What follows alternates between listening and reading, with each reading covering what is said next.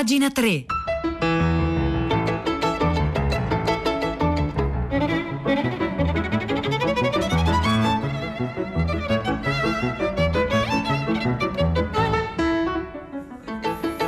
Buongiorno, buongiorno, un caro saluto da Edoardo Camurri e benvenuti a questa nuova puntata di Pagina 3, la nostra rassegna stampa delle pagine culturali dei quotidiani, delle riviste e del web. Sono le 9 3 minuti di oggi, martedì 15 settembre. E allora noi iniziamo immediatamente eh, la nostra rassegna. E lo facciamo partendo da un'intervista molto bella di Federico Di Vita a Carlo Rovelli, ehm, grande scienziato italiano, autore di libri eh, che hanno venduto moltissimo, molto importanti come le sette brevi lezioni di fisica uscite per Adelphi, insomma e credo che sia il libro più venduto nella storia di Adelphi. E Carlo Rovelli ha pubblicato, se ne è parlato anche a Fahrenheit, a Radio Trescenza. Ecco, Carlo Rovelli potete riascoltare alcune delle sue interviste andando eh, proprio a, a, cercarle su Fahrenheit e su Radio Trescenza. Bene, Carlo Rovelli ha pubblicato un nuovo libro intitolato Helgoland, titolo eh, evocativo. Eh, la copertina riporta la foto di questo luogo, di questa strana piccola isola del mare del nord un'isola eh, senza alberi, anzi come dice, come scrive James Joyce eh, nell'Ulisse, ha un solo albero quest'isola, Helgoland, in questo luogo misterioso si rifugiò a 23 anni Werner Heisenberg, il grande scienziato, e lì ehm, come dire, fondò Mm, in una notte tempestosa, ecco, rimaniamo in questo, dire, in questo clima eh, tardo romantico, una notte buia e tempestosa, fondò la meccanica quantistica, la più grande eh, rivoluzione scientifica, forse di tutti i tempi, come, eh, come, spiega Carlo Rovelli in questo libro. Bene, Federico Di Vita su cobo.com intervista Rovelli e introduce così il lavoro fatto eh, in questo libro. Nelle prime pagine Helgoland, l'ultimo libro di Carlo Rovelli, si presenta come un'affascinante affascinante biografia. A essere ritratto è Werner Heisenberg, il genio che appena ventenne, rifugiatosi dopo il consiglio di un medico in un'oscura isola del mare del nord, dove non sarebbe stato irritato dai pollini. E dove appunto scoprì la meccanica quantistica. Per l'appunto c'era solo quell'albero a Helgoland e quindi insomma le graminacee erano tenute sotto controllo, potremmo dire, ma insomma un'isola di cui ha parlato Goethe, eh, un'isola di, abbiamo detto, di cui, di cui ha parlato eh, lo stesso James Joyce. Qualche pagina dopo, scrive ancora Federico Di Vita su cobo.com, si capisce meglio cosa sia questo Helgoland, non la biografia di un genio, ma di quella di tutta la meccanica quantistica.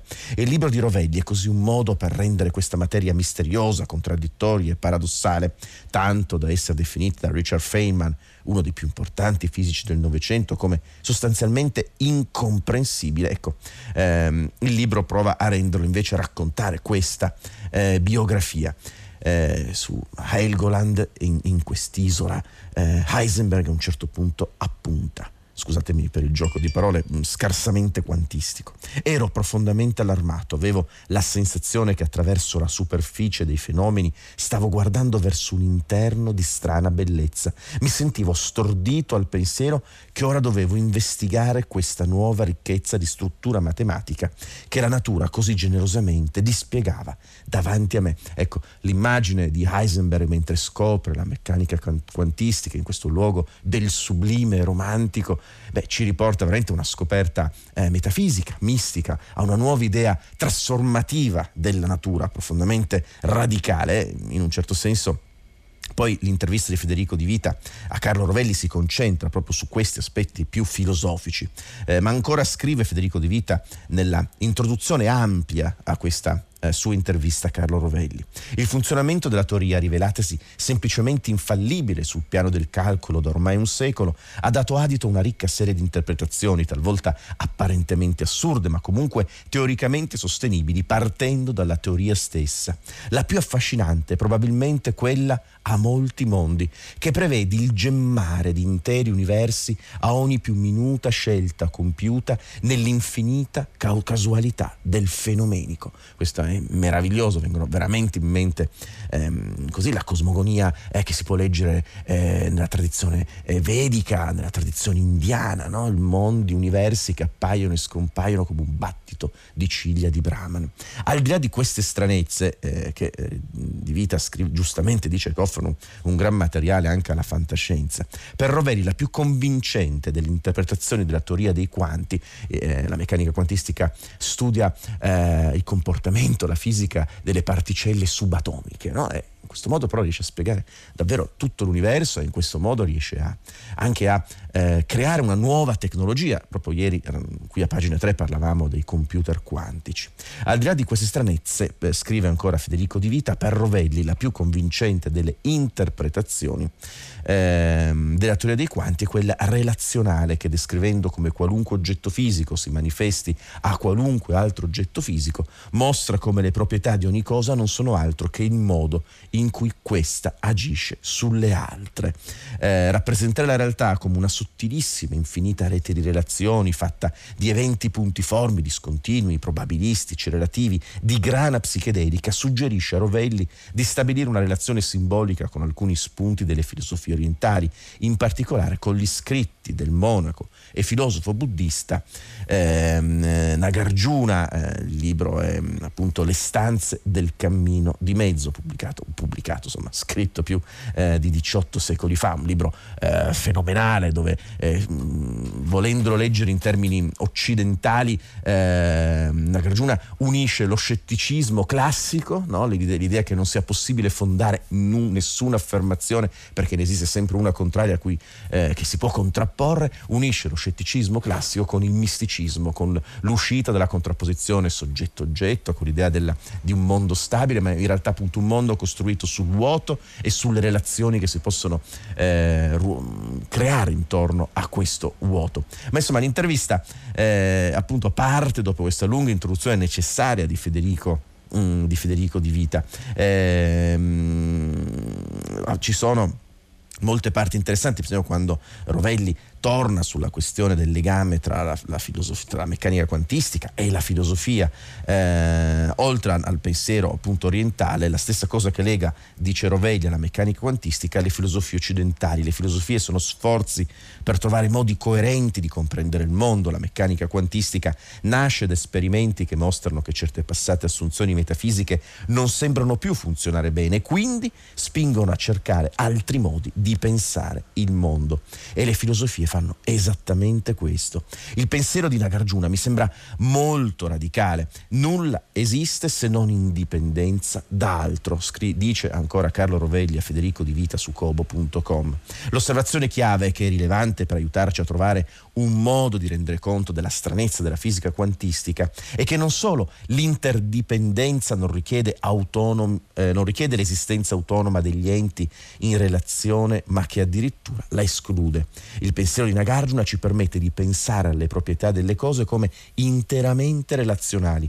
Ovviamente Nagarjuna non sapeva nulla di quanti, né poteva sospettare nulla di simile, ma il suo pensiero ci fornisce strumenti utili e una prospettiva utile per affrontare gli aspetti che ci lasciano più perplessi della nuova fisica. Ma insomma, eh, io vi segnalo questa intervista eh, che è piena di aspetti interessanti, poi insomma anche piuttosto personale, eh, si racconta anche del, de, de, de, di quando eh, Rovelli conobbe Allen Ginsberg, il grande poeta eh, psichedelico della Beat Generation, si parla dell'ultimo film eh, di Nolan, Tenant, insomma è, è, è una, un'intervista piuttosto ampia che però ci inoltra dinanzi alla meraviglia assoluta rappresentata dalla meccanica quantistica e di tutte le sue conseguenze, persino quelle e soprattutto quelle spirituali. Allora, se volete, oggi al 335 5634 296, proprio partendo da questa intervista Carlo Rovelli, potete dirci qual è invece la scoperta che a voi, che a noi tutti, ha cambiato la vita?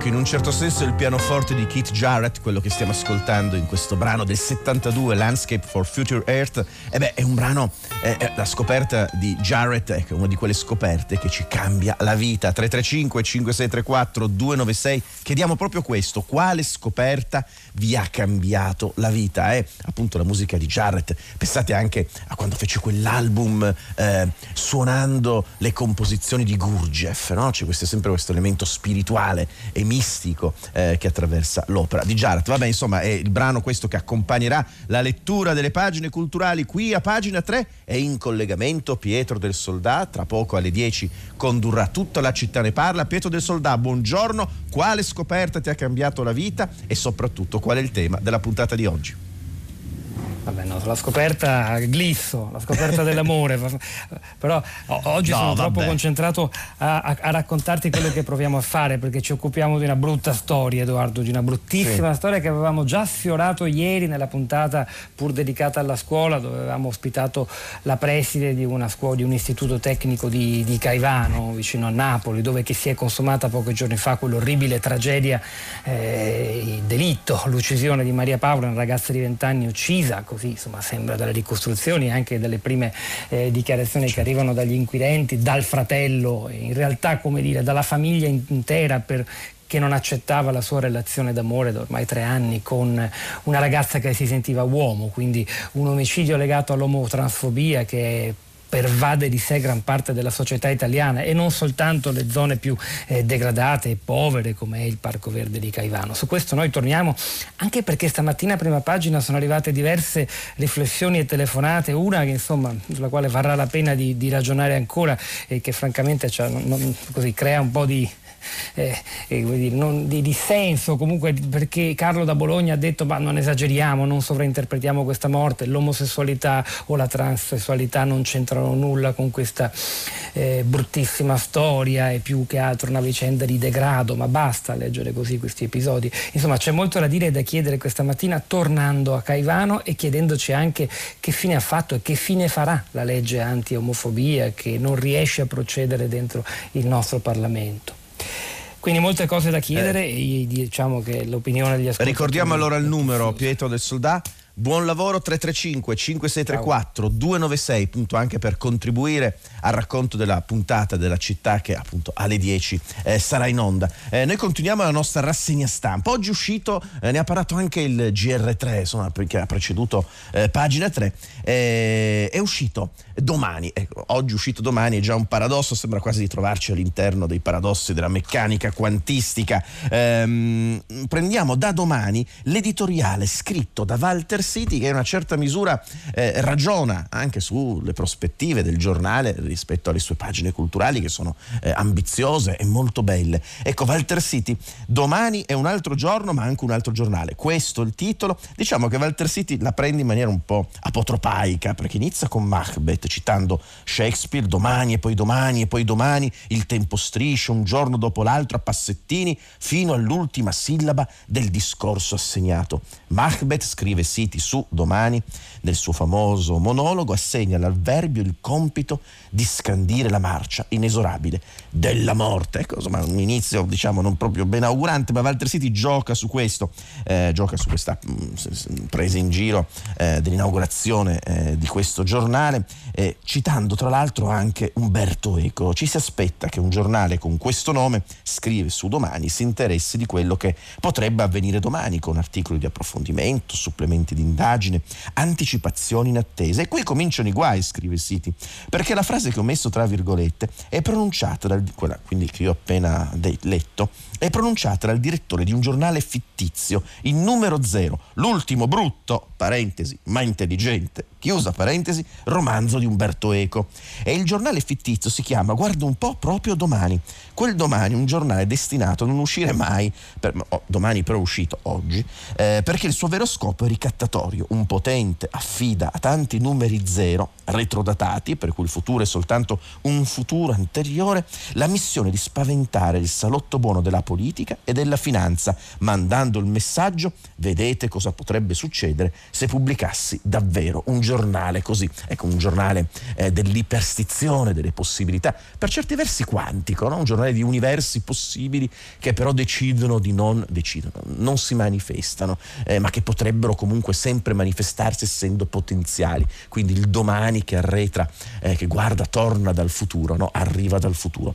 Eh, ma Walter City, sempre su domani, dice per fortuna il malaugurio, eh, da cui Walter City come dire, non, non si è dire, sottratto, per sfortuna il malaugurio si può scongiurare allargando la immaginaria genealogia. Si chiamava domani una coraggiosa rivista pubblicata in italiano a Buenos Aires tra il 43 e il 44, rivista antifascista di rifugiati, di immigrati italiani che nella sua breve vita ospitò contributi di scrittori importanti come Ernesto Sabato e Stefan Zweig. Eh, così Walter City, che giustamente ricorda il grande domani, dove appunto eh, il giornale antifascista, dove pubblicavano queste grandi firme. Quindi auguri a domani e sempre al 335 5634 296 vi chiediamo quale scoperta vi ha cambiato la vita?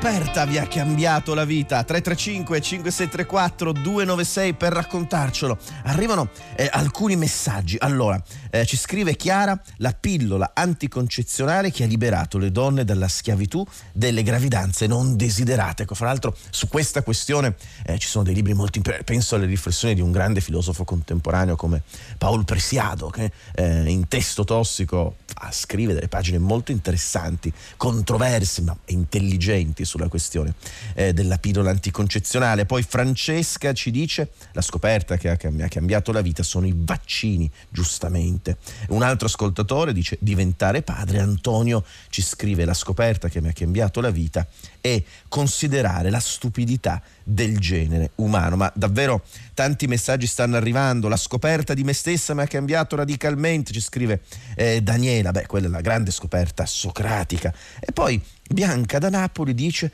la valigia con le rotelle, che ormai è diventato insomma questi trolley, che, che è un po' il rumore dei borghi, no? Uno si dice vado a farmi una vacanza in un borgo sperduto, meraviglioso, incontro con la natura, con questa architettura dolce, gentile, piena di turisti, con i trolley sui San Pietrini, quindi sentiamo sempre tutun tutun tutun tutun tutun, questo, questo è come dire, è il suono della della ricerca come dire, del, del luogo più, più, autentico e insomma, contemplativo. Vabbè, continuiamo la nostra rassegna stampa. A proposito di scoperte che, scop- che possono cambiarci la vita, beh, insomma, c'è la scoperta dei funghi, ce ne parla, è detta così, insomma, mh, potrebbe sembrare bizzarro, ma c'è un articolo molto bello uscito sul tascabile.com, l'ho scritto Agnese Codignola, eh, che è un'importante eh, eh, giornalista scientifica, ma non solo, e cita, eh, intervista e recensisce un libro bellissimo di Merlin Sheldrake, autore dell'Ordine Nascosto, un libro dedicato ai funghi, uscito per Marsilio da pochissimo, che fra l'altro sta andando benissimo, sta uscitando,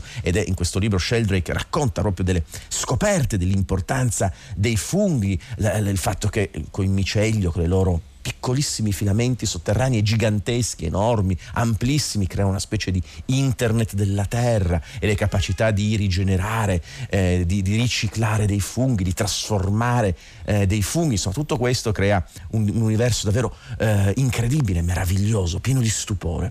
Ehm, Agnese Codignola intervista, l'abbiamo detto, Merlin Sheldrake, fra l'altro figlio di un controverso eh, e importante comunque scienziato inglese.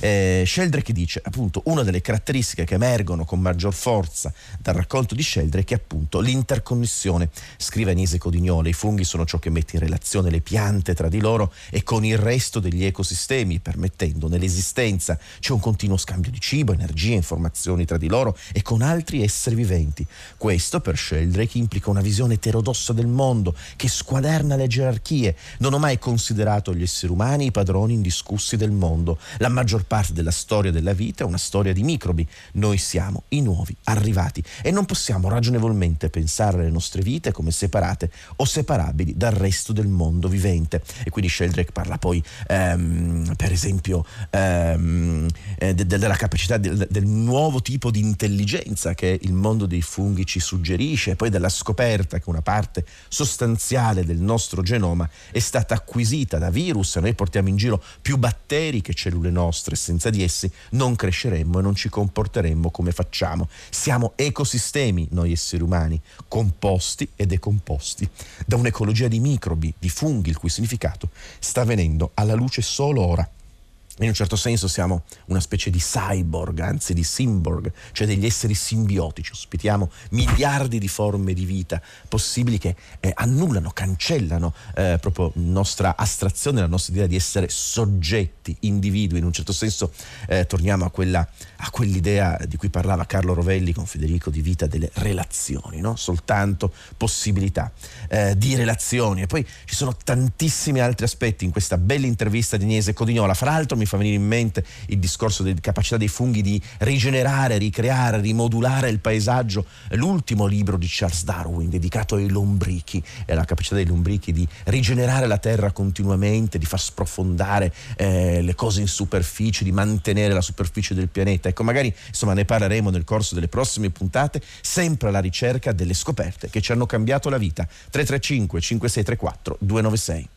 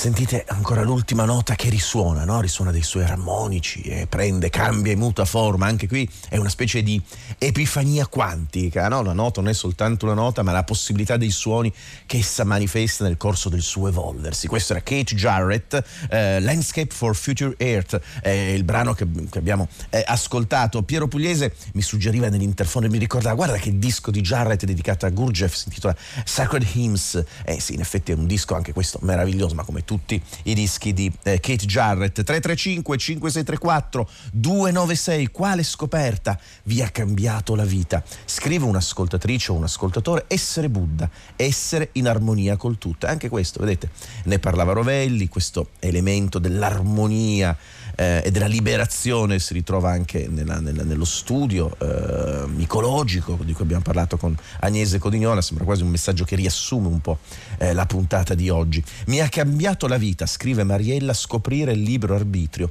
liberandomi da ortodossie religiose e politiche, che potrebbe anche cambiare la vita, scoprire che forse il libero arbitrio non esiste, è un'illusione della nostra eh, coscienza che ci serve per l'appunto per sopravvivere, ma che in realtà siamo profondamente determinati. Anche questa è una scoprirsi, come dire, all'interno di una determinazione fisica, materiale totale. Eh, altri messaggi, grazie Galileo per i me dice è a 400 anni, quindi non si capisce, le mie lenzuola le lava. No, questo messaggio qua è incomprensibile, sembra scritto appunto da una intelligenza quantica. Eh, per me la scoperta più straordinaria è stata la consapevolezza che abbiamo tutti gli stessi problemi. Questo ci scrive un altro ascoltatore, un'altra ascoltatrice. Io eh, volevo segnalarvi Oggi un altro mm, articolo, un articolo di Carlo Massarini sulla stampa dedicato a Jimi Hendrix, eh, tra poco eh, ricorrerà l'anniversario dei 50 anni dalla sua morte, fra l'altro ci sarà una puntata strepitosa, dibattiti, proprio questo sabato 19, proprio eh, durante tutta la notte di sabato, tutta la puntata dedicata a Jimi Hendrix, battiti, ve lo segnalo. Ecco, oggi Carlo Massarini su eh, La Stampa eh, ci racconta la storia di quella foto, la foto in cui Jimi Hendrix brucia la sua chitarra e poi la spacca, la distrugge sugli amplificatori, la scattò. Un fotografo all'epoca quindicenne presente al concerto, si chiama Ed Cariff. Eh, Ed Cariff era lì, pochi sapevano che era Jimi Hendrix, non esistevano i telefonini, non esistevano i social network, quindi era proprio partecipare a quell'evento unico eh, che, che si manifestava. E lui così improvvisamente questo ragazzo scattò queste foto che divennero poi le foto più iconiche di ciò che rappresentava rappresentava eh, l'elemento sciamanico ehm, del rock e della figura di Jimi Hendrix. Ehm, Jimmy finisce eh, Gli stranieri della notte, fa una capriola all'indietro con la chitarra in mano, va vicino all'amp, all'amplificatore Marshall, prende uno di quei serbatoi del gas liquido per accendini eh, ricaricabili, lo spruzza eh, sulla sei corde sdraiata, si inginocchia, la bacia, compie un impercettibile segno orientale di ringraziamento e ne dà fuoco. Ecco, quasi come quella statua di Shiva che eh, il governo indiano ha donato al CERN di Ginevra, di cui parlava per l'appunto eh, lo stesso Carlo Rovelli nell'intervista che, eh, che, gli ha fatto Federico Di Vita su cobo.com. Ma insomma, questi sono eh, i temi della puntata di oggi. Detto questo, insieme a Marzia Coronati in redazione, Piero Pugliesi in regia, Chiara Beranek eh, che cura la nostra rassegna stampa, Marco Cristi della console, vi ringraziamo per averci seguito e vi do appuntamento con me, con Edoardo Camurri domani mattina alle 9 come sempre. Grazie.